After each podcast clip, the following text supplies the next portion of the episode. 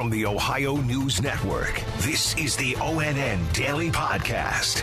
It is Wednesday, August 23rd, 2023. For the Ohio News Network, I'm Dave James. A woman is describing the scene of that crash yesterday involving a Northwestern local school district elementary school bus near Springfield. Skylar Bowen says she saw an image that's hard to get out of her head. When I was driving through, there was cops really emotional and crying. They were putting kids on stretchers still, and they had like leg braces and neck braces and stuff like that. One child died and more than 20 others were injured. There were 52 students on the bus. Troopers say a van was driving toward the bus when it crossed the center line and hit it, sending it off the road where it flipped. Right now, no charges have been filed, but troopers plan to present the case to a prosecutor's office to review. That was not the only school bus crash in Ohio yesterday. At about the same time in southern Ohio, a Jackson City school bus was hit from behind by a pickup truck. The truck driver was cited for failure to yield. The driver of the bus suffered minor injuries. There were no students on board at the time. There were no seatbelts on that fatal bus crash near Springfield.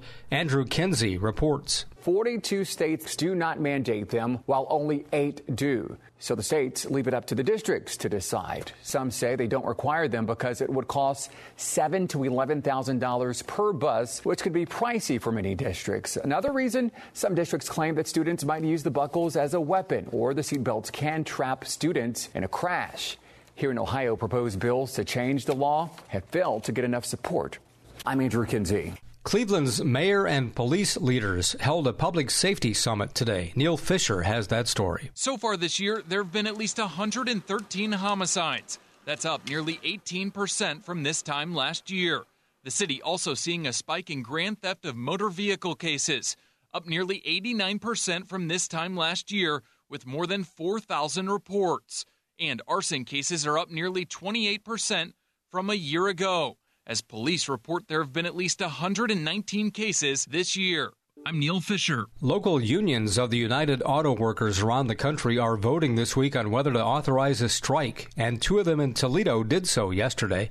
Dan Cummins reports. Negotiations between the big three and the union began last month and we're heading closer to that mid September deadline.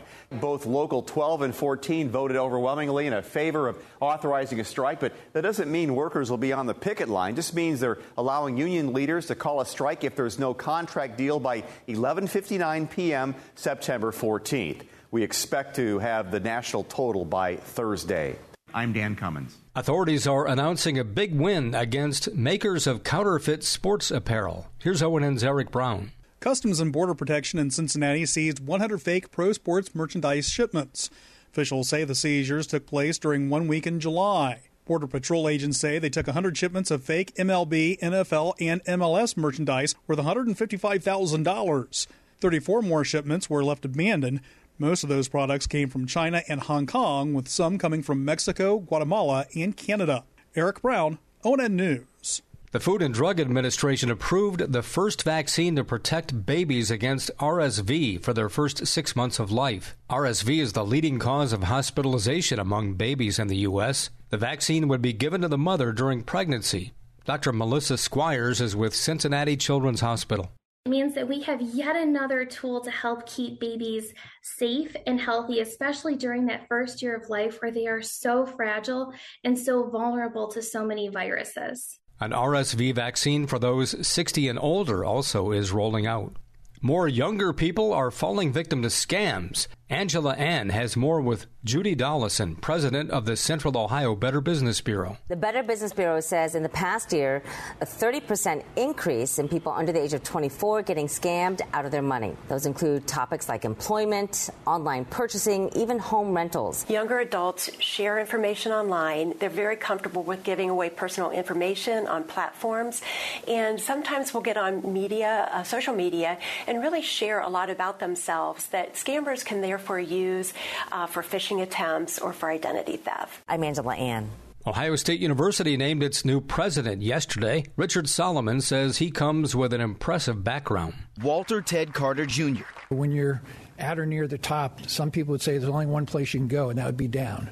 I'm going to make sure that we don't ever go down. Before serving as the president of the University of Nebraska, Carter led the U.S. Naval Academy as its longest serving superintendent since the Civil War. He's also a graduate of the Naval Academy and the Navy Fighter Weapons School known as Top Gun, of course. Carter is a retired vice admiral with 38 years of service. He flew 125 combat missions in support of joint operations in Bosnia, Kosovo, Kuwait, Iraq, and Afghanistan.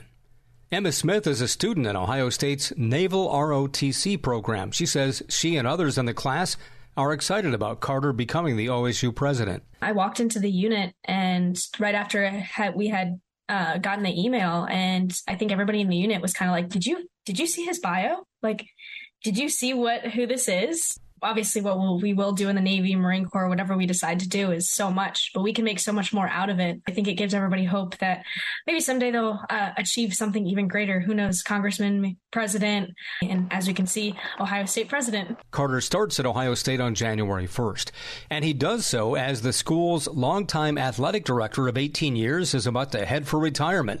Dom Tiberi has more. Buckeye teams under Gene Smith won 115 Big Ten titles. He will call it a career, though, in July of 2024, and then it will be up to the new president, Ted Carter, to find his replacement. Let's just be clear there is no replacing a legend like Gene Smith. That said, I'm looking forward to working with him.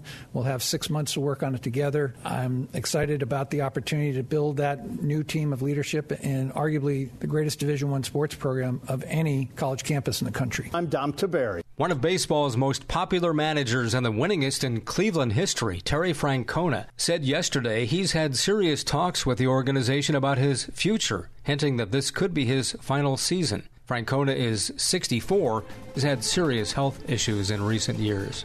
Special thanks to our television affiliates WKYC in Cleveland, WTOL in Toledo, and WBNS in Columbus for their contributions to today's podcast. I'm Dave James on the Ohio News Network. This has been the ONN Daily Podcast, a production of Radio Ohio Incorporated on the Ohio News Network.